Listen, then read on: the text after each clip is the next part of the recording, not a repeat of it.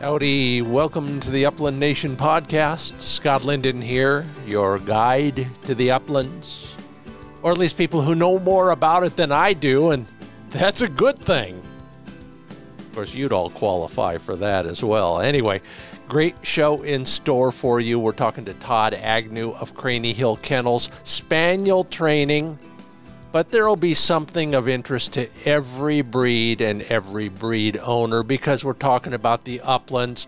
So if you're a Labrador guy or a Springer guy, it doesn't matter. And then all sorts of other dog care and shooting tips from the real world that are relevant to everybody. So hang around for that. But that's not all. We'll organize our rigs, well, as much as we can for this season. I'm already in that mode. I'll tell you more about it later. And then you will share how you celebrate a hunt, what you put in the cooler and then in your mouth after a successful day of field. they're all successful i shouldn't say it that way every day afield is a successful day. I don't care what you say about how many birds are in the bag. So we'll celebrate our celebration. And it's all made possible by Sage and Braker Gun Care Products, Pointer Shotguns, Mid Valley Clays and Shooting School. Trulock Choke Tubes, MidwayUSA.com, ProPlan Sport from Purina, and High Viz Shooting Systems.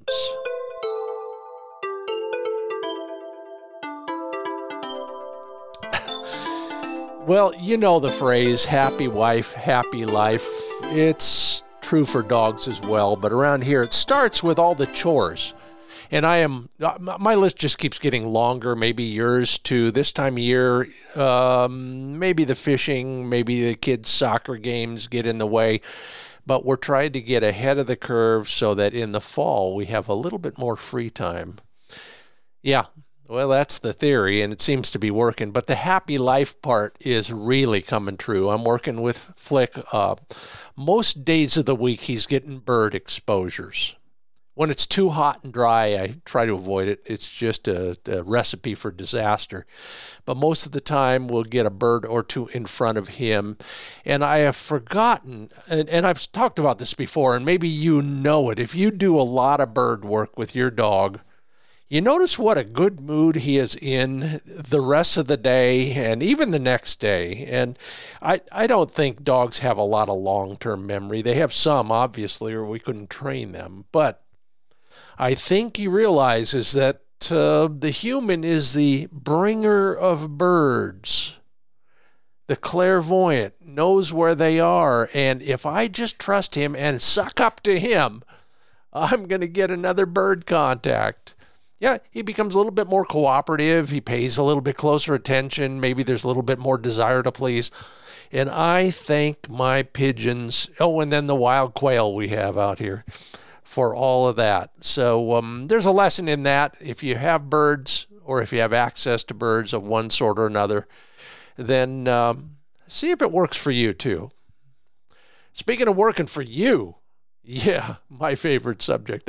On on the social media a few days ago, I put up a picture of my my own beer. I brew my own once in a long while. Uh, this one I called Puppy Pale Ale, and I have a wonderful uh, picture on the label. It's my my wife is an abstract painter, so she painted a portrait, if you will, of Flick, and it's it's hilarious. If you want to look at it, you'll see she she tends to capture the, his all of my dogs. I'm lucky enough to. I'm looking at three of them now. I'm looking at three versions of uh, a wire hair portraits that are quite abstract, but you could still tell they're dogs. Anyway, she captures their primary characteristics. And then there is Flick in the background staring at me. and I ask the question Hunt over, dogs watered, guns put up. Time for a tall, cold one. Or a peaty, single malt. What's your post hunt libation? Oh man, that was a topic that was worth discussing. That's for darn sure. Um, Lance Larson, yes, and by the way, thank you, Lance. I used both of your ale horn tumblers. Thank you for carving them. And in fact, the one with flick on the on the outside is uh, is in my new hunting rig. Anyway, No, I do not drink and drive. But anyway, Lance says uh, bourbon and Coke sitting in a chair between my two dogs. Yeah, that might be the perfect, actually, the perfect setting. Felton Jenkins, yeah, Felton, I remember the days. Uh, six pack of that famous beer from, quote, France, unquote, Rainier, Sacre Bleu. I met the guy. Remember, if you're old enough to remember the guy who was the ranger, the border guard in the Rainier commercials, did a project with him many years ago. His first name was Dick. I don't remember the rest. Uh, Gary Forrest says, time to reflect on the day with some Eagle Rare and my pups chilling beside me. You know, I detect a trend here. Jay Shire says they always have Yuengling. Man, I get a Yuengling whenever I go to the Midwest just because I can't get it anywhere else. Although I can get some pretty cool stuff. Uh, in fact, I'm I'm also partial to a uh, the only 13 year old single malt Scotch I've ever seen. Craigellachie. If you find it, grab it just for that alone. But it's a pretty good, well balanced, a little peat, but a little bit of everything else. It's a Speyside style. Um, Jay also has uh, a little bit of everything Tennessee whiskey, bourbon. He's kind of a bartender, Jay. Good job. Uh, Ray Kernet myself, I like to put a couple long necks on ice, nothing like a cold one. Don't rub it in after chasing wild ringnecks in eastern Washington. Yeah, absolutely. Steve Selvig, you know, you, you can pick your nose and you can pick your friends, but I'd rather pick your friends. Jay, Steve hunts with a group of bourbon connoisseurs. Yes, indeed. But when he's supplying, it's Four Roses. You know, it, that's not so bad. There are people who think Four Roses is a pretty darn good drink. Larry Davenport, also smart. Whatever my hunting partner is pouring, usually rum. And uh, I've never heard of this one. I'm not a rum guy. Ron Zacapa XO or Woodford Reserve Bourbon. Yeah, I'm also good with that. Kyle Broadfoot, a hoppy IPA right after. Yeah, gotta rehydrate, etc., etc. Good bourbon for me and a beer for Archie, says Michael Augello. Augello. I'm sorry. I, I'm to start reading my reading my wearing glasses. Oh yeah, and then just uh, a lesson to everybody, of course. Um, Carlos, Carlos Lopez says an ice cold Coke because usually he has a bit of driving to do. Yep, good on you. HRCH UH Wildfire Deacon says Bud Light the past 40 years. This year, Coors Light. uh, Virgil's root beer is Stillwater Dave's uh, libation of choice. Uh, David Kolner has an entire uh, matrix. If he's hunting brookies and grouse, it's Four Roses. Browns and Doodles, Woodford Double Oaked rainbows and stocked pheasants, maker's mark, and lightning trout, it is George Dickel. Would you call me a little bit strange if I've had all of those? Not at the same time.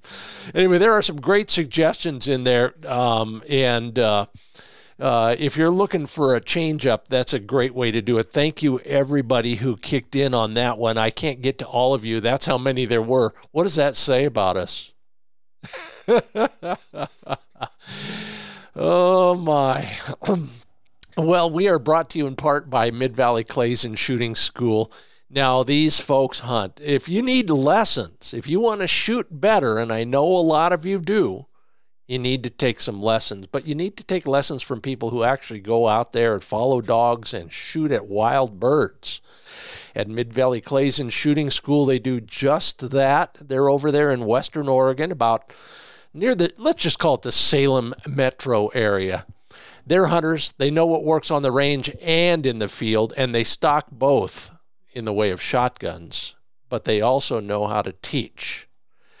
So if you're looking for a new hunting gun, that will also perform for you at the range. They've got a rental fleet of 40 plus guns, so you can kind of, you know, Play the field, such as it is. Learn more about their rental fleet, their hunting guns, and their hunting shooting instructors, all at midvalleyclays.com. That's midvalleyclays.com.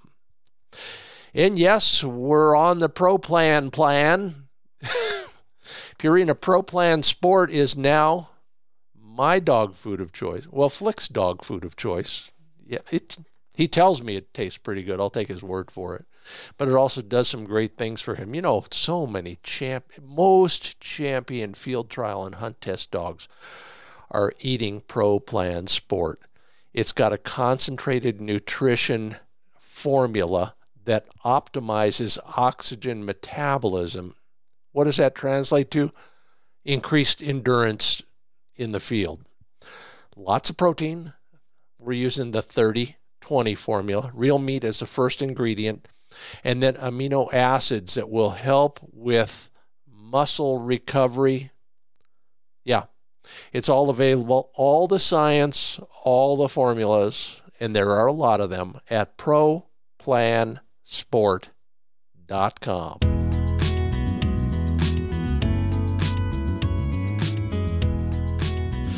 Welcoming back to the Upland Nation podcast, uh, probably one of the most active and knowledgeable, and I think I'm going to call it insightful uh, spaniel trainers I've ever met. Todd Agnew with Craney Hills Kennels, champion field trialer, upland hunter. The guy knows his stuff. Todd, welcome back to the Upland Nation podcast. Thank you for having me. It's always fun to talk with you. Number one, because I want one of your cocker puppies someday, and and, and I don't know how I'm going to be able to, you know, sneak it into the house. After it's into the house, it's it's a no brainer. She'll fall for it. But, but a, a, ask for forgiveness. Don't ask for permission. Thank you. Um, so, what's new in your life? Uh, nothing really ever changes here. you know, the names of the dogs. Exactly. Uh, obviously, it's a it's a continual rotation of dogs coming and going, but uh, it's pretty you know pretty routine. You get yeah. up, work dogs, and try to solve problems, and try to keep moving them ahead, and dealing with you know, clients and yeah. all that good stuff, and a lot of travel as always. Yeah, you know it's funny. You uh, you said it's pretty routine, but then you said try to solve problems, and they're different every time. I was having a talk with a, a musician friend of mine. We were talking about playing recording sessions, and you know for the most part, uh, if you're playing, you know, you know for John Williams or you know anybody else, you're doing a movie soundtrack. You're playing whole notes. You're playing the same quiet, boring stuff all day but it's not because every once in a while you walk into the studio and there's something on the stand that nobody else could play. And so you, you, there you go. You're in problem solving mode. And and you deal with this every day. I mean, that must be part of the I got I, either the thing you wake up in a cold sweat over or the thing you anticipate every morning. Well, I think it's you know I think anyone that is striving to be better in all walks of life um, certainly is looking for challenges, and in, in, the effort to you know constantly try to hone our communication with the dogs, because I really think that's the the key to yeah. all things yeah. dog. Yeah. Um, but you know anyone that is striving for that, I think they they're looking for the nuances and, and some of the differences. The cold sweats are, you know, when you're going through the phase and you can't figure it out. then you know those are the cold sweats, and you know that ebbs and flows, you know, based on how things are going. But you know we get paid to figure things out. Yeah. Um, yeah. You know, unfortunately, I think history has shown that some of the old school stuff is still valid uh, however, we just know a whole lot more about dog psychology and so forth. And um, so uh, there are a lot of other ways to skin the cat that we know about uh, compared to in days past. Uh, just wish, you know, the public understood that, you know, you, you can't have it all. Yeah. yeah. You know, none of this, not, nothing gets solved for the long haul in a quick time frame. Well, I want to talk about that in particular. You talk, you mentioned communication, and I know uh, a lot of times you talk about relationship building with a dog, and we're going to jump into that. But, um, but uh, the first thing is the first thing, and that is that you said patience as well, and and I think most people have a hard time maintaining their patience when the dog is, uh, for lack of a better term, acting up you know, the dog is not able to do what they want it to do. If if you wanted to help us be more patient, what would you do? Zen? Look in the mirror. Look in the mirror. I mean, just uh, look, Yeah. look in the mirror. Yeah, yeah, That's, that's really what what everyone has to do. Ha- what they have to do. Um, you know, you're dealing with a living creature that's not human. yeah, and as much as you know society is is trying to make these dogs part of the family and and so forth. And that's all great. Dogs have generally better life than they once had and all those good things. But the reality is it is a different species and it learns differently and understands different differently. It reads things differently. And if you can't you know consistently look at you as being the problem then I, I think you know it, it can be a tough road. And Yeah. everybody you know knows somebody that you know was fortunate. They had a dog that was truly gifted um, not just you know physically in the field but inwardly you know mentally. Usually that means it's a dog that can be very forgiving of our mistakes. And you know when you see that it looks awfully easy. Yeah, but Yeah. the vast majority of the dogs are not like that, or they're like that on some things but not others.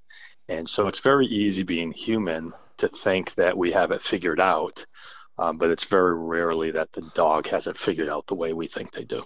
yeah. We uh, we uh, had uh, had some encounters with a, a border collie a few days back, and and the first thing everybody wants to say is they're so smart, uh, and and maybe they are, but they maybe they may just think differently than a Great Dane.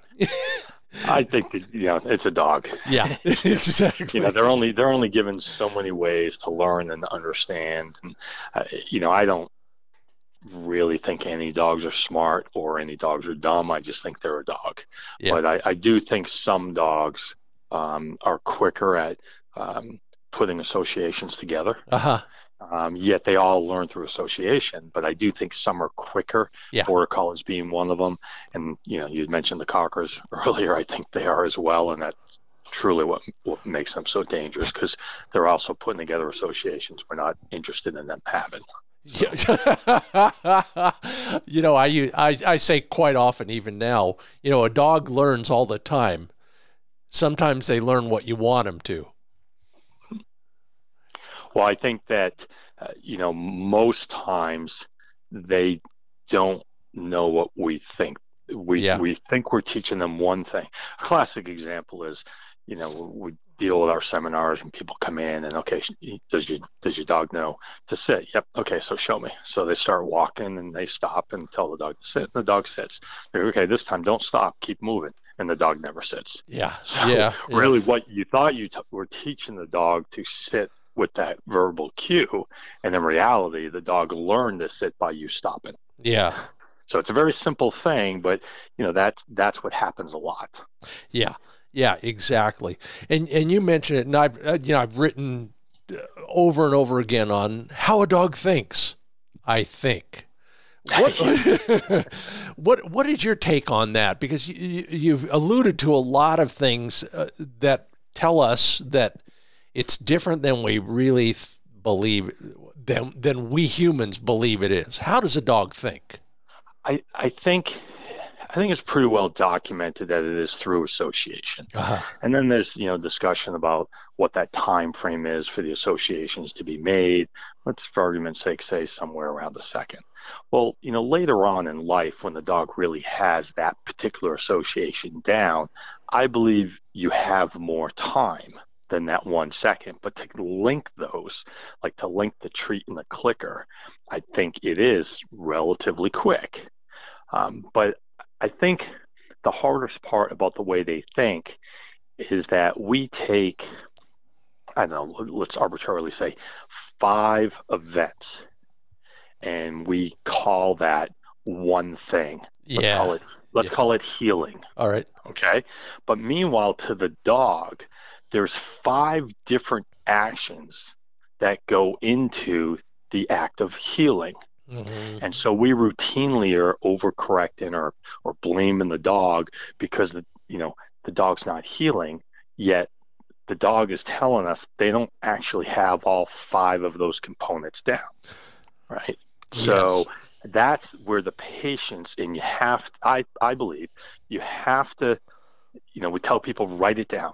Whatever it is you want your dog to do, write down what you want them to do, and then start breaking it down. And if you can break it down into four or five steps to do that, then go and break every one of those steps down another two or three times. Yeah. And if you work at it, you can really, you know, suddenly that simple task is 15 or 20 little things that all have to be taught to get the final product that you're looking for in a consistent and clean manner. I, you know, you're absolutely true. Now, the the big question is, I know, I know people who will say, okay, once you've broken it down, teach the last step first. You you think there's any validity to that, and then work backwards um, from that? I've never done it that way. I, yeah. I can't comment. I yeah. just, you know, what I do do is I never try to link the steps. I, I teach everything independently. And when all of the various components are clean or the way I'm I'm happy with, I then start to link the components. Okay, so um, it, and we'll get deeper into this. I, I want, really want to talk about steadiness with flushing dogs, and we'll we'll go mm-hmm. we'll go a little deeper into what you just talked about in a minute. Because, well, yeah, we all know heel is a good thing, obedience is a good thing, and we got to teach all of that. But but I know we have we don't have all day to talk about this, so we'll we'll do mm-hmm. one that's more relevant to the field. Um, okay.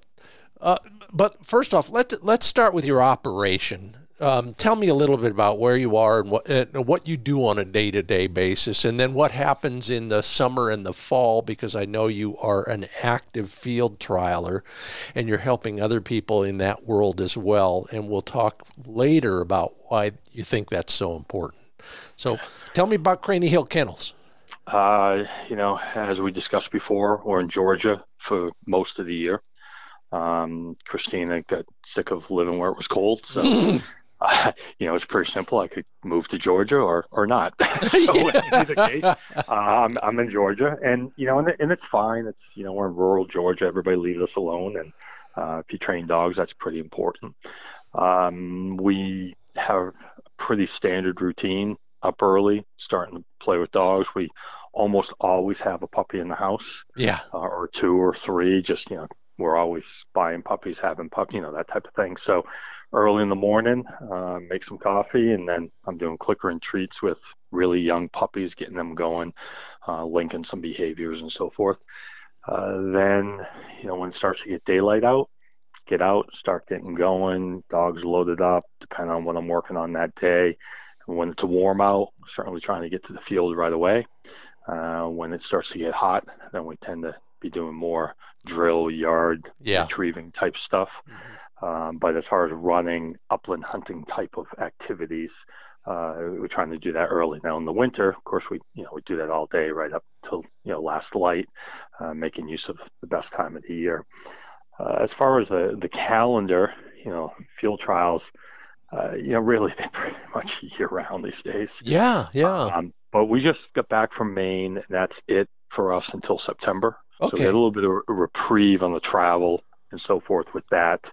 Uh, so most of those dogs are, you know, headed home or are already home, and we'll get a little stress break, go home, and hopefully just relax. Um, owners tend to want to play with the dogs a lot. Yeah, there you go. And um, you know, and I get it. It's you know, it's their dog, and I mean, it, it shouldn't be a tool. It should be something they enjoy uh, to be around and, and to play with.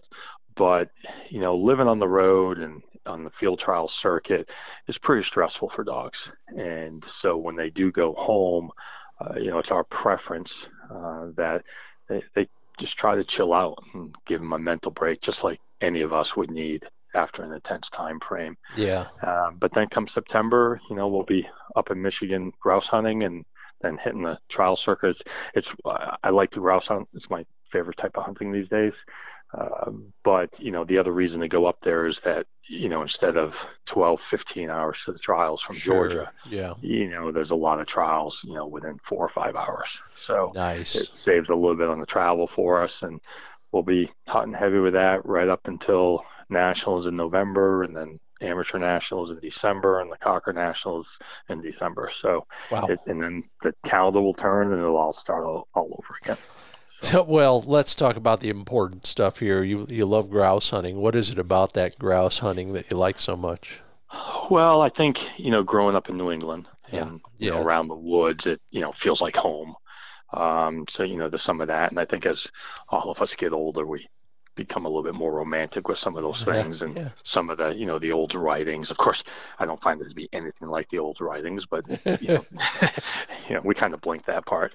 And um, but then you know the weather is so favorable and leaves changing and all those types of things. You know, we were out on the prairies with pheasants for so many years, and um, although I do like that, and now when we go to do that, you know, I do find it enjoyable again. But having done that and guided hunters for you know so many years, I just wouldn't have to do that again. You know, so um, this became vacation. You know, for Christine and I really, uh, you know, it was our mental break, and uh, we've just now transferred that that the people we're working with, then they come up and train dogs in the natural environment with us. Mhm, mhm. And I think that is really important um, because we tend, you know, our field trial group tend they tend to be newer people. Um, most of them have never hunted before, Mm, uh, so it's really an opportunity. I mean, their whole lifestyle has changed, and they get to come s- see and work their dogs in a real environment. And now they're starting to hunt, and yeah. now our Yeah. group tends to go off, you know, group up and go hunt amongst themselves, where I'm not even involved, which is great. You know, It's- yeah, don't take it personally, right? Uh, yeah, but, but but it's also, I mean, it's you know, so it's it's the effort to kind of build a community of enjoyment because you know the field trials, uh, you know, has a lot you know, ups and downs with many more downs than ups, oh yeah. and you know it's a long year. So if you just you know sitting around waiting for the two weeks you get to go hunt or whatever it is for any one person. Um, if there's a community where it's a lifestyle, it really does become a year-round activity. Yeah. so that, yeah. that's enjoyable. Yep, we're starting up around here as well with our club. So, um, of course, it's going to get really hot. So, yeah, right. okay, let's let's jump back to something that I think is a real foundation for everything else, and I think you think it too, and that is building a relationship with your dog. I mean, wh- what do you mean by that? Well, for, for us, uh, you know, I I really get sick of the whole alpha dog thing. Yeah, yeah. Um, not that I disagree with it, because I don't, Mhm. but it really bothers me that overwhelmingly the only piece that gets advertised and discussed is the human being the dominant in the Yeah. relationship. yeah, And I just think that's overblown because it leaves out the other equally important part, which is, you know, the, the alpha dog provides safe hunting habitat with good game. It controls the harmony of the group. It's not all about discipline, yeah, you know. So Yeah. I think there's a there's an important piece that's been left out over the years, and I think we as humans really take that to be tough on dogs, not just physically but mentally. Yeah. So um, for us, I think relationship building, we try to view it more as respect. hmm And I think consistency is the Yeah. key there. yeah. So yeah. that, you know, dogs, they're remarkable in how much pressure they can take if it's fair and just. yes, And it can only be fair and just if yesterday is the same as today and it's the same as tomorrow. I mean, they're just, uh, they thrive in consistency. They struggle if things change on a day to day basis. So, all of our relationship building really is done in the first year. A lot of, you know, predominantly clicker and treats, Mhm, a lot of work mhm. on the table, getting the puppies to, you know, solve little problems on their own. Like, you know, Todd's standing a certain way. What the heck does that mean? yeah, Get them to just keep trying behaviors until they find one that works, and then just keep keep at it through repetition. Um, so that, I mean, that's really we're trying to build a, a human bond, not a Todd bond. I get it, and and good point. By the way, speaking of Todd, that's Todd Agnew with Craney Hills Kennels, and he you he, you can learn more about this philosophy, and and there's a lot there at SpanielTraining.com. I'm Scott Linden. This is the Upland Nation podcast. You know, in, in the introduction to the podcast, I talked about what we're working on here, and it's it it, it jibes exactly with what you're talking about. I, I joke about it, but Flick thinks I am the the bird provision machine. you know, whenever he, whenever a bird arrives in his life, it's because I made it arrive, and and that's just part of that whole idea of what you just described.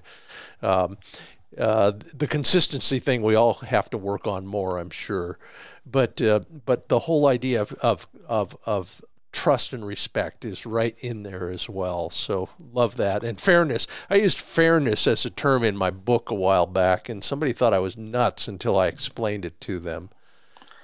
Well, I I, I think that's how you develop respect. Yeah. I mean, you know, you just think of us as humans. Yeah. We may not like being reprimanded. We may not like um, having to do you know some crummy job, uh, but somebody's got to do it. And generally, we can all accept those things, even if we don't like it, if we think that we're being treated fairly. And I think it's the same for the dogs. They yeah. can they can yeah. deal with a lot of unpleasantness if they feel it's fair. Yeah, uh, I'm I'm with you 100. percent Todd, you're on the right track. Uh, keep up the good work. um, you know, uh, this is the time of year when everybody's got a young dog. They're trying to do all the things they think need to be done. They they hope that their dog's going to be a rock star. First time out of the crate this early season, you know, uh, what are the things that that people forgot to do or need to do that you don't think they're doing with a very young dog, say in midsummer? Um, are we talking a new dog to them? Yeah, or, yeah, new dog. They just okay. picked it up from from you guys. Oh, oh, from us or anybody, uh, you know. okay. The, the, but here he is, looking at peeing on the floor and looking at you. They they want to go to the field. Yeah. I mean, they just they want to go to the field, and I think you gotta you gotta give these dogs a reason to want to be with you. Uh-huh. Okay. And more often than not, people give the dogs total freedom on some level. Yeah. And then when they want them to be with them, it's some you know domineering situation because the dog wants to run around and they struggle to get the dog gathered up. And so that you're going at the dog. Well why would the dog want to come to you? Okay. So i think sitting on the porch with a handful of treats uh, walking around always having treats in your pockets. I think bending down becoming warm and inviting uh, letting the you know if it's a puppy jump on you i'm not you know, one of these, oh, the, you know, you should never let the dog jump on you. I just, you know, if you're asking the dog to do it, I think it's fine. If the dog's being belligerent, that's different. Yeah. Um, yeah. So, you know, give the dog a reason to want to be with you because if you have a dog, and what I mean by that is if you have a dog that genetically yeah. is what we are looking for. Yeah. Yeah. Okay. Then there's going to be times in that dog's life where the genetics override what we want and the genetics are pretty powerful. So, you know, it's our squirrel runoff, okay, or bird flush, or, you know, mm-hmm. anything that the dog just can't even think, genetics take over. Well, that's really powerful, and it's really hard to convince the dog to do something that goes against its genetics. Well, if the dog doesn't have any reason in its life to be attached to you, good luck with that. Now you're left with purely punishment. Mm-hmm. So I think young dogs, overwhelmingly, it should be about forming that relationship, but you got to move that relationship around. So you hear it all the time. Oh, my dog's so well behaved at home. Of course it is. Yeah. There's no distraction. There's yeah. no distraction. Yeah. you know. So if you go to the field and you have treats and just sit down in the grass, let let the dog find you, give it treats, love it up, give the dogs a reason to be interested in you. Yeah, and food works great.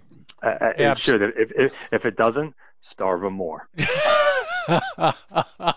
you know, I'm not, I'm, I'm, not. I'm not kidding. No, there's the cliche I've heard a lot recently, and I'm a big believer is a tired dog is a trainable dog. Oh, okay. but I, I also I'm, now I'm going to add one, and that is a hungry dog Absolutely. pays attention.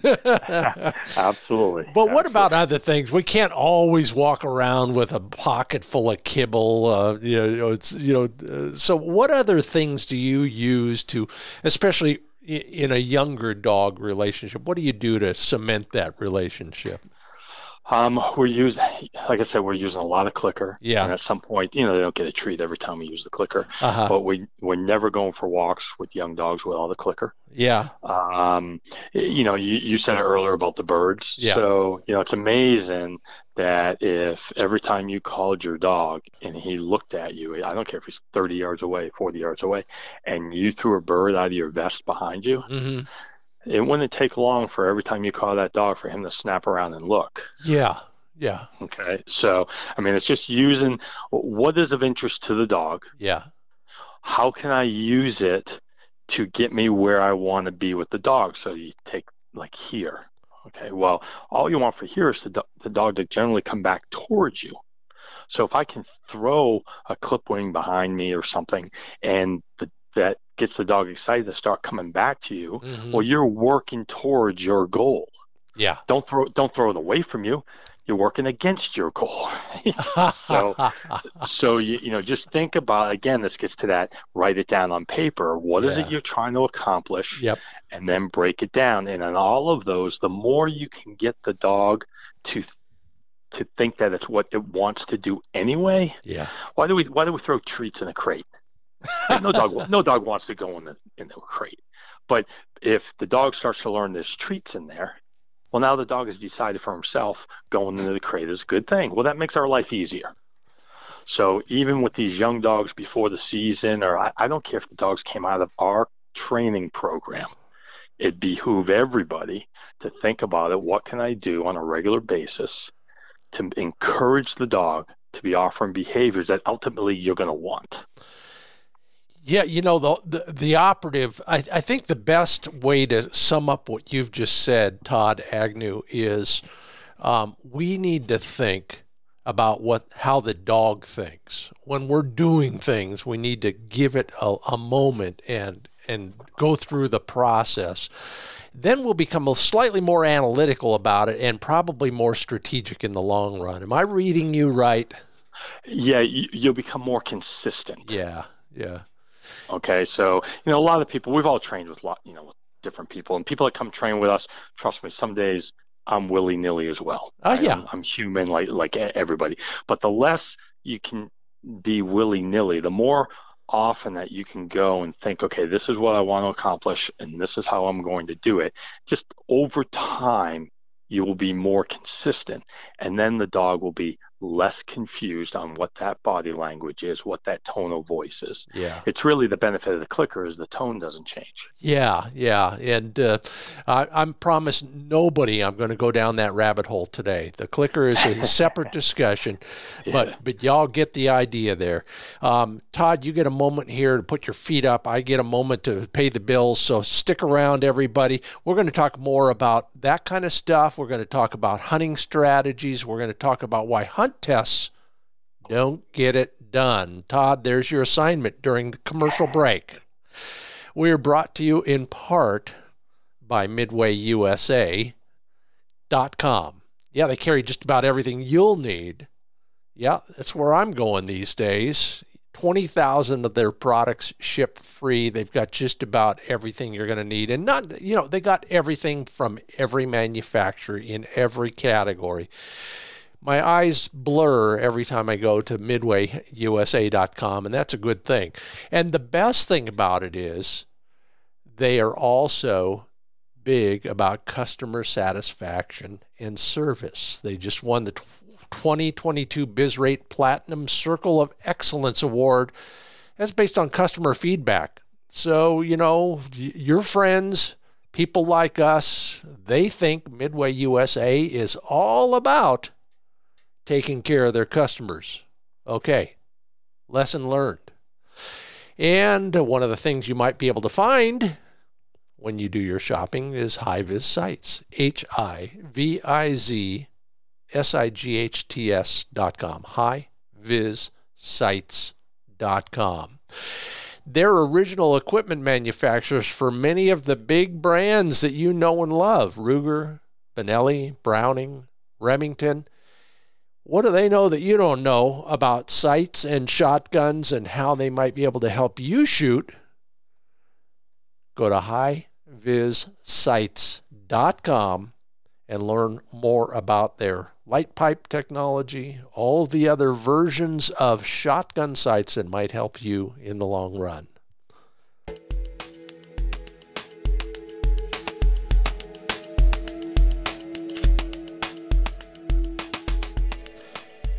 And welcome back to the Upland Nation podcast. Mr. Todd Agnew, Craney Hill Kennels, SpanielTraining.com. I know I left you with a, an assignment, and um, I, maybe we should just jump right into that.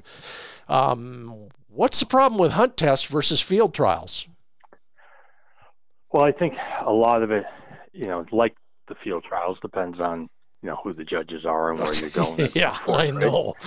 um, but you know, eliminating that subjectivity, um, I I can only um, comment on the spaniel hunt test. Yeah, sure. Okay, and you know the spaniel. The problem I have with the spaniel hunt test is that it is essentially a retriever test. Oh. So if you're going to be a master hunter, then there's four components to it. One is a field piece where the dog at the master level is supposed to be steady the wing and shot, go out, find birds, make the retrieves. Um, then the second piece, and, and not necessarily in this order, but the second piece is the dog has to make a single water retrieve. Mm-hmm. Uh, third piece is the dog has to make a simple land blind. They call it a hunt dead, but you know generally there's something out there. Go get it, and it's usually through some type of transition of cover. Yeah. So either out of Yeah. the field into the woods or something. Um, and it's and it's it's modest. It's you know 50 yards or something or another. You know it's not 100 yards. It's 50, 60, let's say. And then the last thing is um, some type of a water blind, which tends to be 40 or 50 yards, uh, and you start off right at the water's edge. So um, there's three of those four things are retrieving oriented. Yes. So if you're going to be a master spaniel hunter, I have a problem with that because the number one thing the spaniel has to do is find game. Yeah. Yeah. And then if you're fortunate enough to shoot it, it needs to retrieve it. But only 25% of the test really is about finding questing game. yeah. Okay. So Yeah. I, I, I philosophically have a problem with that, aside from any of the, you know, weak judging and, you know, not upholding a standard. Yeah. Yeah. The the other problem with the spaniel hunt test is that I don't even know now, but maybe there's 16 breeds or whatever it is that can participate. Mm-hmm. So you know they'll let labs in, which is fine. I don't care about the, the breeds, but they all write their own description of what that dog is supposed to be doing as a hunting dog. Uh-huh. So a uh-huh. bunch of those breeds, they'll write in there that um, it's common for the dog to hesitate on the flush. Well, you know what? These are flushing dogs. They shouldn't be hesitating. That's Yeah. just not It's- what they should be doing. black or white. It, it, that's right. So now um, they can adjust the scores and so forth. But if you allow the breeds, all the breeds, including the Springer Spaniels, if you allow them to write flaws into the acceptable performance, that's a problem for me. Yeah. That's a problem for me. So oftentimes we'll see, you know, we trained a couple of clumbers. They were fun. I mean, they, you know, we did some work for some person. I mean, I don't want to own the dogs, but but you could go and you you can enjoy it. Yeah. But you you can't go hunt wild birds with them. Huh. You, just, you, you just you you can't. I walked about 200 yards on this gravel bed in the grouse woods. I watched the grouse walk in front of us 40 or 50 yards for 200. The bird never once felt pressured. It only finally got up because we hit a road and it ran out of cover. And now the thing is that Clumber never lost that bird. He trailed it the entire time. But I mean, he can't ever catch up to the bird. Oh my God. That oh I I'm sorry if you're the one person listening who owns a Clumber Spaniel. Maybe yours is different and more That- power I- to you. You know, it's just, but it's, but uh, you know, I use that as an example because Yeah. I firsthand knowledge with that dog, and that was a dog. I, I mean, if you look at some of our past videos, we call them Sasquatch. I love that. I had a blast with that dog. Um, but it, it's just, you know, there, there's another pro, very accomplished um, spaniel pro, um, and he had told me one time with the different levels, junior, senior, and so forth. I, you know, I said, you know, what do you think of the junior? And you got all these categories for judging, and he said, you know, I think it's really simple. Did the dog improve the hunt or make the hunt worse? If it improved the hunt, it passes. If it didn't, if it made the hunt worse, it fails. And I think the spaniel hunt test on many, many fronts has forgotten who cares what the breed is. Number one thing should be can you hunt the dog? Okay. If you can't hunt the dog, it shouldn't pass. Well, let's let's go to that, but first, it's not exclusive to Flushing breeds. Um, I, I, was no. I was planning a I was planning birds for a, hunt test for a uh, a breed specialty club, uh, and I won't mention the breed, but it sounds like an ice cream from Southern Europe, and uh, I was Uh, you know, you plant the birds, you run and hide behind the trees or something, then you watch the dog work the birds until you doze off. and it happened more than once that day. But anyway, so what about a what about a field trial versus that? You say that if a, a, field trial would have more of the things that are relevant to a hunting dog situation, a field dog. You know? Well, it would because you're con- instead of every dog being able to be happy and go home with a ribbon, uh-huh. you're competing against each other. Yeah. So only the well, only there's only one winner. Yeah, yeah. And then usually there's second, third, and fourth. Yep. But not all, not always. Yeah, they yeah, yeah. Give, you know, they don't they don't give them all. So even if it's a 50 dog trial, let's say out in the Midwest or Rocky Mountains where they have bigger trials, yeah. even if there's 50 dogs and they were overwhelmingly poor, they still have to compete against each other. Uh huh. Okay, so that in itself, you know, competition breeds people working harder yeah, yeah. to get better. Hence, the dogs will continue improving. And, you know, nothing's absolute. You know that. It's you know you can. We've won trials where our dog was not very good. It was a bad trial. Yeah. I mean, there's. I mean, we've got we've got, we've won ribbons we didn't deserve, and we haven't got ribbons when we felt maybe we deserved it. So all things kind of even out you know over the long haul. Sure. Yeah. But but but more often than not, um, you know the cream rises to the top. Yeah. Certainly over the course of the year, you know the better dogs are going to perform more often. Um, so uh, you know th- that's the aspect of the field trial. The problem with the field trial is that at best one person's going home happy because second place thought they should have won no placement, but they finished, thought they should have got a ribbon. You know, it's just all that human nature stuff yeah, in competition. Yeah. Um, but if we're if it's for the dogs, then the field trials are better for the breed.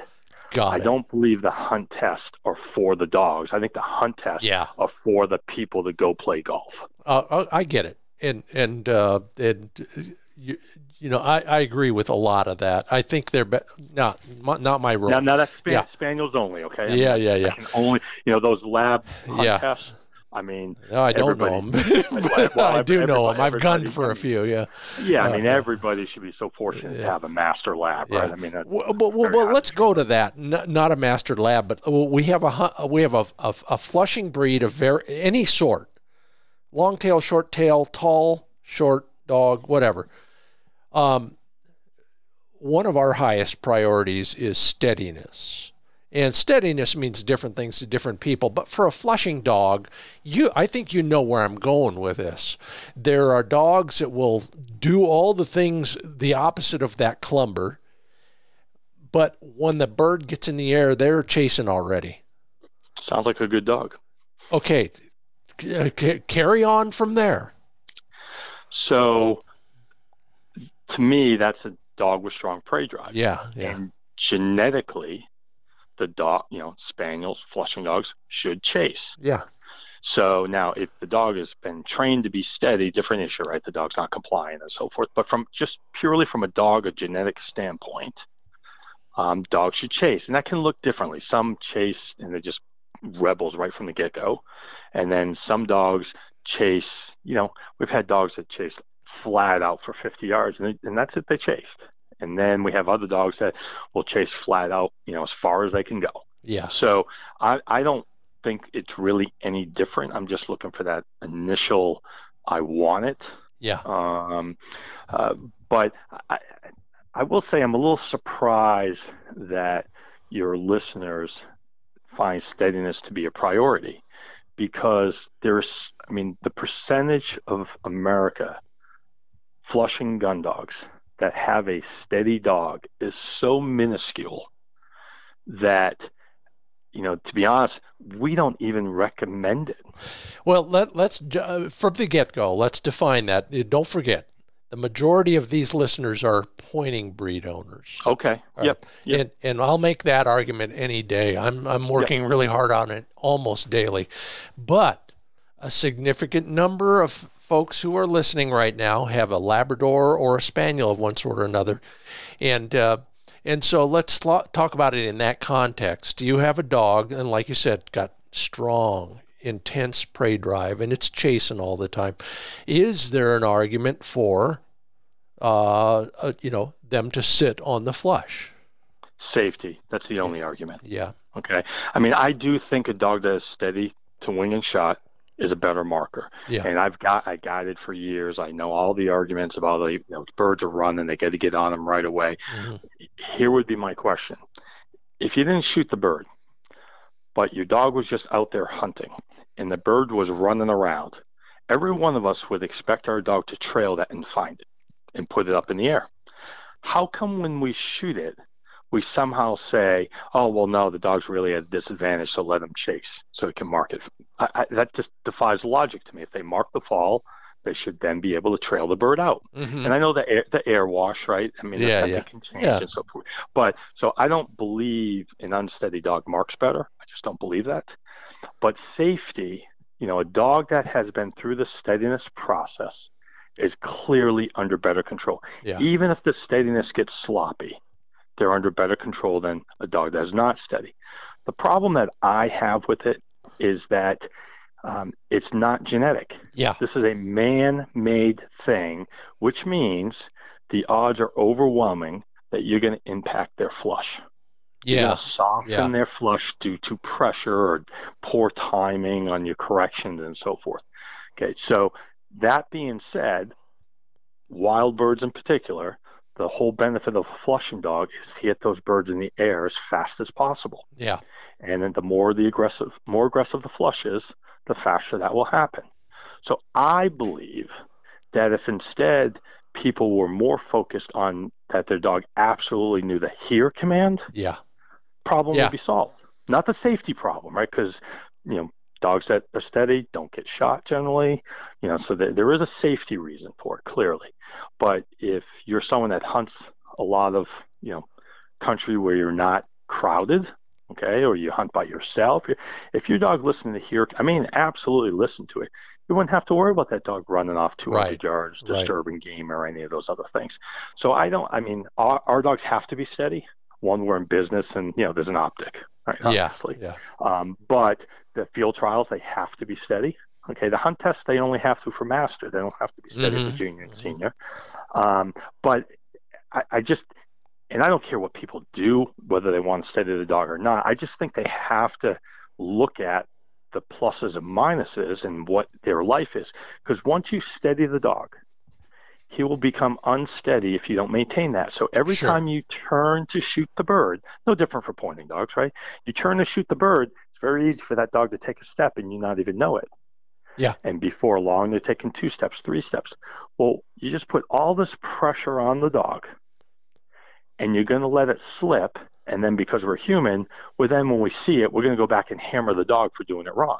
Yeah, yeah. You know, that's that's you know now we're back to fairness again, in my opinion. Well, and and and there he's the advocate. I'm a believer too. That's Todd Agnew with Craney Hills Kennels. Learn more about their operation at spanieltraining.com. I'm Scott Linden. Learn more about us by sticking around. This is the Upland Nation podcast let's go to the other priority, and, and, and I'm intrigued by some ways that you approach this, and that is retrieving in general. Every one of our dogs wants to, we want every one of our dogs to retrieve better. Um, I, I watched a video of yours, and you're holding what looks like a, you know, a, a T Rex femur bone in your hand, and the poor cocker, uh, I think you're going to ask that dog to pick it up and carry it around um, out of my hand. Yeah. Um, I, of course, don't, don't know what you were looking at. What we Yeah. use the femur bone Yeah. for is really for delivery. Uh huh. And so, um, fundamentally, we're asking the dogs to be an unnatural retriever, right? You hear everyone say, I want a natural retriever. Yeah. There's nothing in nature where they retrieve. yeah. They grab it, they run off, and they eat it. That's Yeah. natural. So- So, what we're trying to do is at a very young age, we're trying to change the behavior. So, we've all seen puppies that will pick something up and they're, and they're almost teasing you, trying to get you engaged to try to get it from them. yeah. Okay. Well, we want to flip it on the dog. We want that behavior to be changed so that if they want to engage us, they have to give it to us. Uh huh. Uh huh. Okay, so that femur bone is in the be- it, it's a long process, but in the beginning, it's the only toy the puppies get. Huh. So we want them in in the house, and once they're comfortable picking up and running around with that, um, we don't give it to them. They just have to arbitrarily decide. You know, there's femur bones all over the floor. Ah. Okay. So that becomes the only toy they have. So once they're doing that, then we'll sit on the floor. That doesn't take long for them trying to get us to take it, right? To play, they want us to play that game, Okay. and we'll we'll just spend weeks ignoring them. And then before long, not only are they trying to get us to take it, but they're in my face, shoving their face in my face. Uh huh. And so then I may reach up, and the key is don't ever take it. Just hold it right wherever it is. Uh huh. Uh huh. And as soon as they give it up, which they will, as soon as they give it up, we just say their name, and then they figure out when we say their name, they take it again, then they run off. Okay. Okay, so we're just flipping the game that if they want us to be engaged, they got to bring and give us that. I love Okay, it. n- n- now you'll see older dogs do it all the time, right? They grab slippers, or, Yeah, you yeah. know, those, but those tend to be trained dogs at that point. So that's how we started. That's the whole femur bone premise, and the reason we use the femur bone is because you know, it's good for the teeth anyway, and Yeah. you know all that, all those types of things. All right. So so let's break it down. We got a you know a dog that is ready to learn to retrieve. Okay. Um, wh- what's your basic plan, um, f- start to finish, step by step, in abbreviated version? starts with what and ends with what? Okay, so ours are starting at seven weeks or eight weeks whenever we get the puppy. Yeah. Okay, and so we're going to start with that femur bone while they're learning that, right? Because it takes some time for them to figure everything out that I just Sure. described. Yeah. Um, we're using the clicker, Uh huh. and we're through targeting, we're getting them to touch a piece of PVC pipe. Where And is through- that? That's in in the in the house. Okay. Yeah, I mean, no, but where's the pipe? Is it on the floor too, or what? No, no, Your no, no. It's in my hand. Right on. Okay. hand. Okay. So it's just a targeting drill. Yeah. Yeah. So every time they touch the pipe, you know, they get the treat. And then after a while, they're touching it all the time, so they no longer get the click and treat. And then maybe they lick it and they'll click that. And so we're just incrementally moving it. Anything that gets it closer to them, open their mouth and putting their mouth on it. Right. So there's a long process Yeah. of that. And as they start to show more of the behavior we want, we stop rewarding the beginning behaviors. Yeah. Okay. And then we go through that, and then eventually, you know, they have their mouth on it, and then they kind of hold it. And then again, we continue until we can let go of it. Right. And of course, they drop it right away, you know, the first bunch of times. So we just go through that, and then eventually we get to the point where they're picking it up off of our feet and looking up at us with the pipe in their mouth. Okay. So this is all just for presentation and delivery. Yeah. Yeah. One of the many steps we've written down. That's right. That's right. So now that the aspect of retrieving, which I believe retrieving is any dog that will run out there and not even pick it up, but show interest in it, to me, that's a dog that retrieves. Yeah. Then there's all these other components that then do the entire process the way we want it. So while all the stuff is going on inside when the puppies are young, outside, we may throw a couple tennis balls. We may, you know, throw a couple, you know, lock wing pigeons. We never use frozen birds. Huh. Al- almost never throw dead birds. Okay. I find dogs muck with, you know, carcass dead stuff Yeah. a whole lot more than live stuff. I'll be darned. Um, but it, all I'm looking for outside is the dog to show me that it's willing to retrieve, me and it's willing to run out there and show some interest in whatever I threw.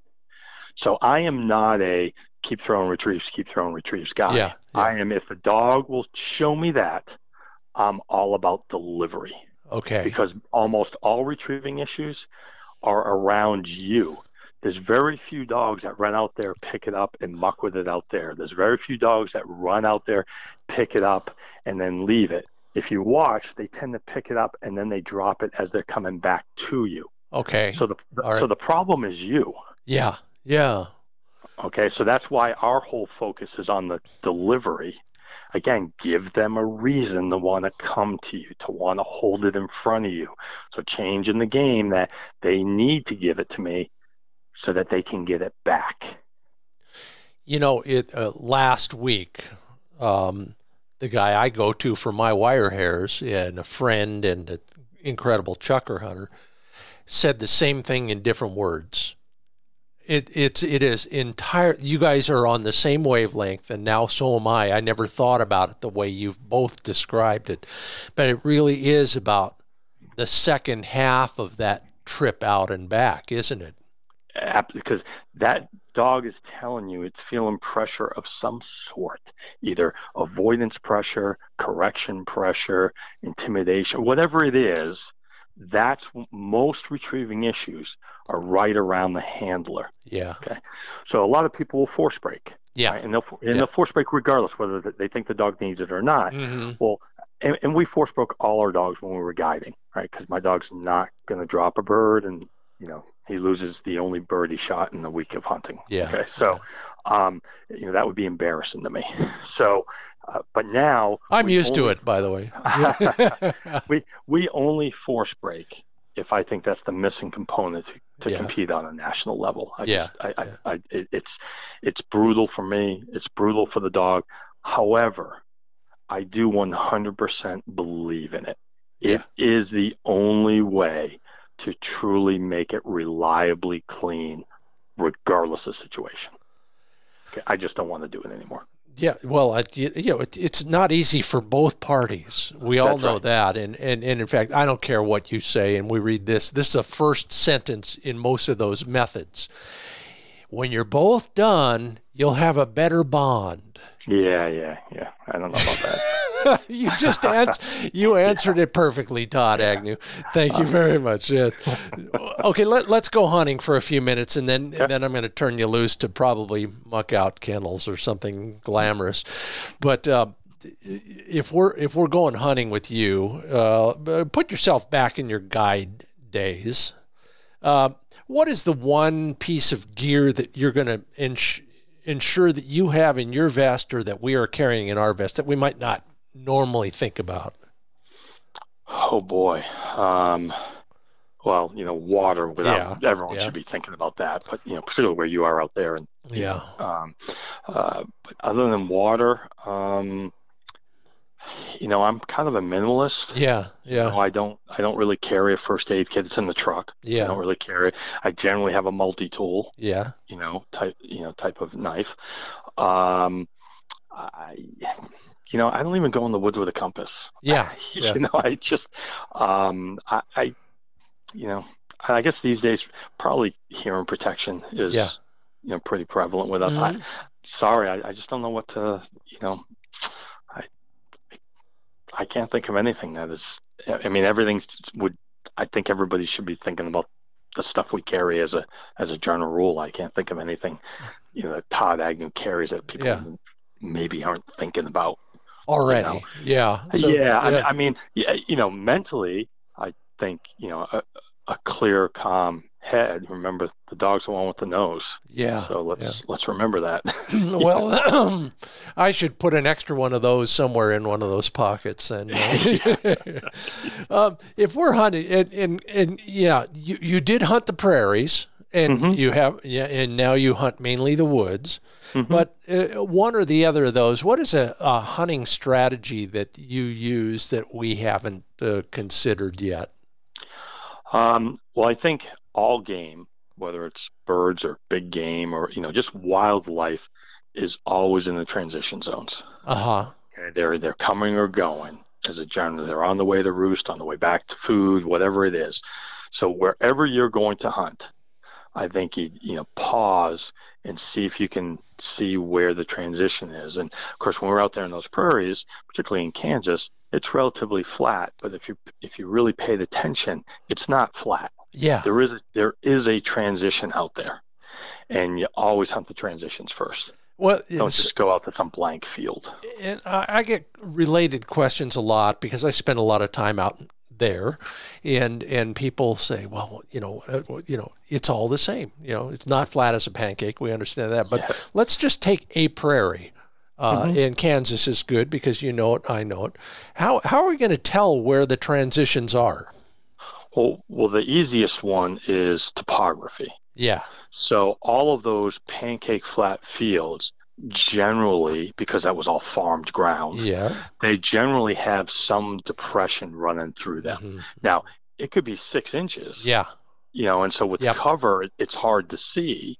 But you know two ways if you can't tell through topography you tend to be able to see the difference in the cover. So where there was water you tend to have thicker cover. Yeah.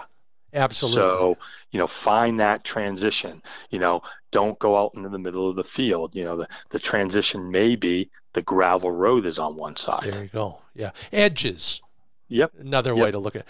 Uh, yep. but uh, but the middle of the field probably the last Hungarian last. partridge the last Hungarian partridge hunt I did last season it was blowing a gale and it was about 9 degrees. We're shortcutting across a wheat stubble field because it's so cold we want to quit. And son of a gun, if Flick doesn't, my dog, he doesn't lock up in the middle of this field pointing at nothing. and then 50 Huns got up in front of him. And, and we got there too late, of course, but when we got there, we realized, just like you just said, Tim, it was a foot lower. You couldn't tell from a distance, but when you got there, it was a d- little depression. It was a little bowl. A very shallow bowl, but it was lower than everything else. That stuff works, but we it's do just, have to. It, it, it's how nature lives. Yeah. Right. Yeah. I mean, your grouse hunting, right? They they come out out onto the edge to grit out onto the road during the, the heat of the day. They go back in in loaf and generally lighter cover, and they're just hanging out. Yeah. And at night they got to come out because they got to feed, and then they're looking, you know, to go roost and find thicker cover overnight. So it, it's the same system for all wildlife. Yeah. That's why, you know, like out where you are, if you go to Idaho and those types of things, why are they game trails? Every living animal is using the same game trail. oh yeah, yeah. I, mean, I see so, it out here. The, uh, on our trails, I can find a deer hoof print, and a quail track right next to each other. Yeah, it, it's just it's uncanny how that you know, but obviously it's reason they live. It's just the way it's programmed for survival. So um, that's that's the thing. Really try to pay attention to the transitions. Yeah. Okay, last question. But you, you, I mean, you've been there and done this, and you do it more than all of us. But whether we're, uh, but particularly with flushing breeds, we don't have the the you know the the clanging bell and the fire horn going off saying, "Hey."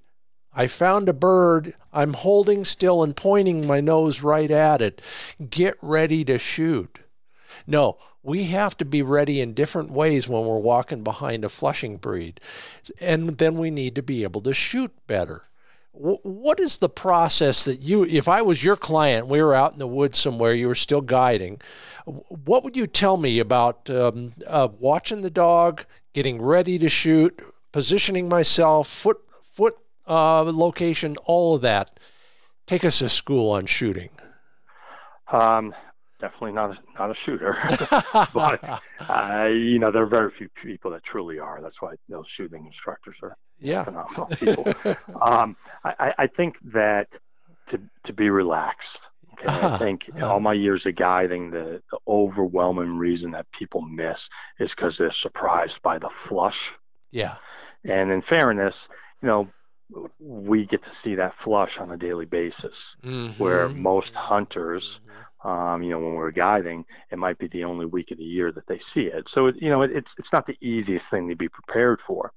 Spaniels are known to be very spaniely excitable and so you know people will always say oh the dog always looks like it's on bird yeah there are differences but some spaniels are more animated than others um, you know where uh, their tail action really accelerates or they they tend to be acting more manic yeah uh, yeah um, okay where like when we ran labs which we trained them just like our spaniels but Yeah. when we ran labs you know they also would get animated but because the tail was longer it was a it was a a longer motion so it didn't move as rapidly but it was certainly more rapid when they, than when they were just questing. Sure. So if you can watch the dog initially when there's no birds oh and try to get establish a baseline. yeah, try to get comfortable for what that dog looks like, and then say, I don't know if he's on a bird or not, but he's acting different. Yeah Okay, yeah um, and and then just try to stay relaxed because who knows which way the bird's going to go. yeah So that that Yeah. whole like get your feet ready.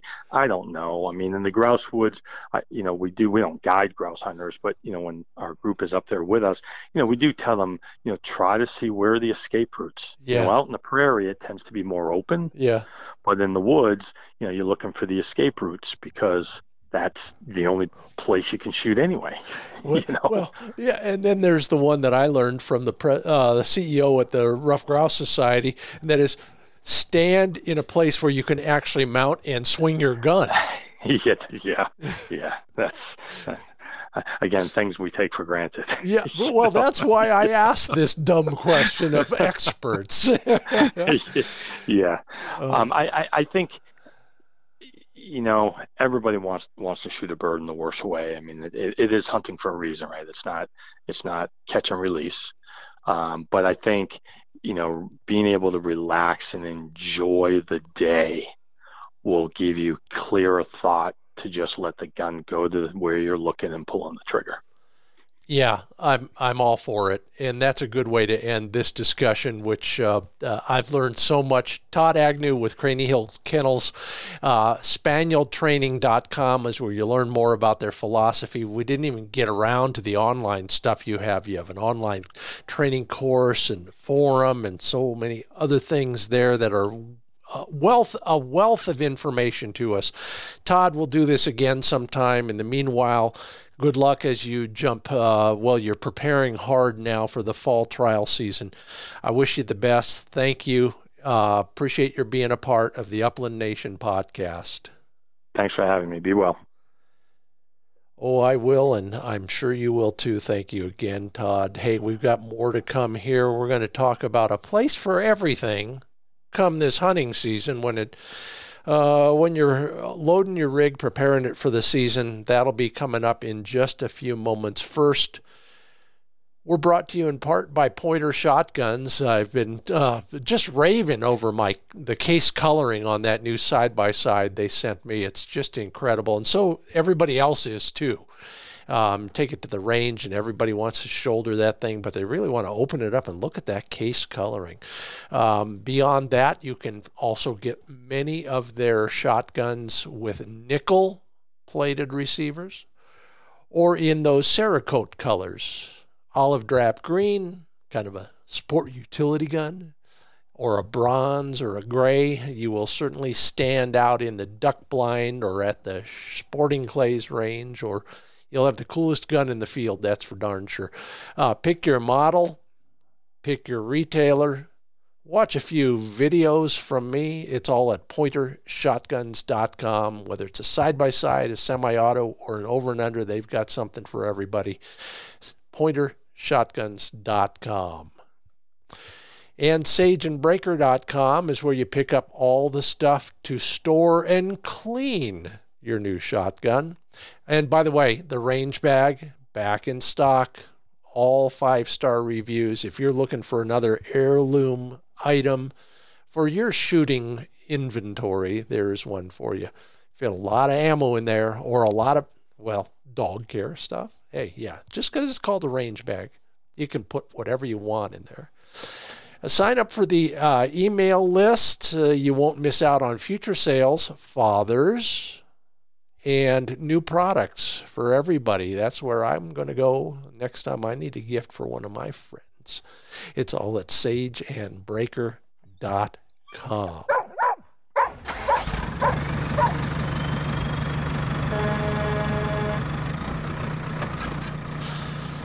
Yeah, all of that uh, talk about libations after the hunt got me to thinking about sitting on the tailgate and relaxing at the end of a great hunt. Uh, and uh, that got me to looking in the back of my truck, and I was out there moving things around and get kind of restocking for fishing season.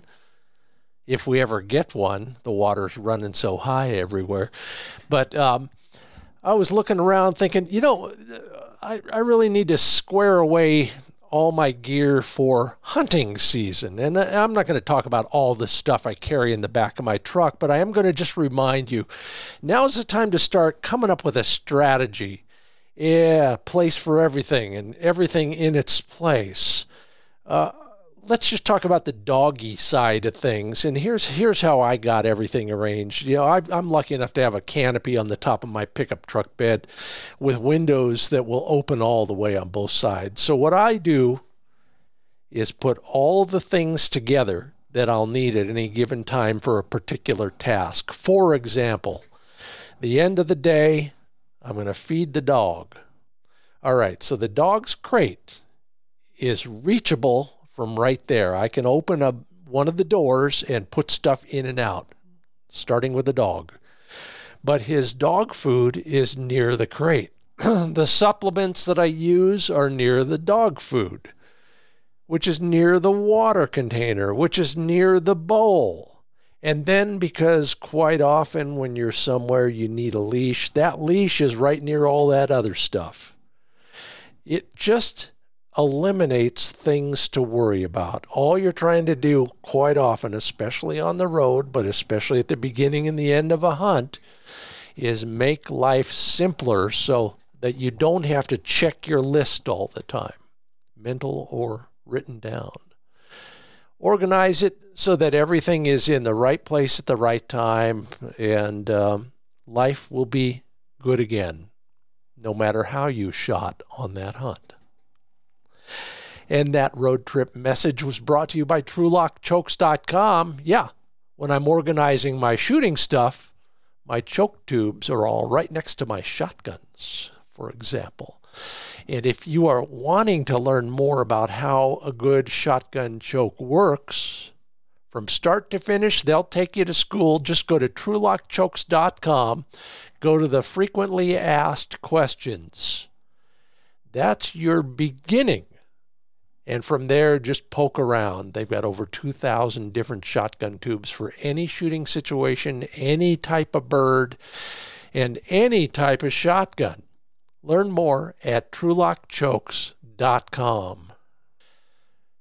Well, Todd Agnew at Craney Hills Kennels, thank you so much for being part of the Upland Nation podcast. Sure learn a lot every time we talk. Someday maybe we'll meet in the grouse woods. If you want to learn more about Todd, go to spanieltraining.com. If you want to learn more about how your peers think about stuff, whether it's how you celebrate a hunt or how you're training or hunting, visit one of our social platforms, Wing Shooting USA or Upland Nation Facebook pages, uh, now on Instagram and Twitter, of course. So watch for all of those. Thank you for participating in our online discussions and those who left a rating or a review. I owe you one. Hope to see you in the woods sometime, or more likely at the range. We are also made possible, and I thank all of our sponsors. Yeah, without them, we wouldn't be here. We, you and me, not the royal we. Uh, Sage and Braker Gun Care Products, Pointer Shotguns, Purina Pro Plan Sport, Dog Food, Mid Valley Clays and Shooting School, Mid Valley clays.com, trulockchokes.com. And you know, every week there's something new to read, study, view, or listen to at findbirdhuntingspots.com. Hope to see you there. Hope to have you back next time. Thanks for listening. I'm Scott Linden. This has been the Upland Nation Podcast.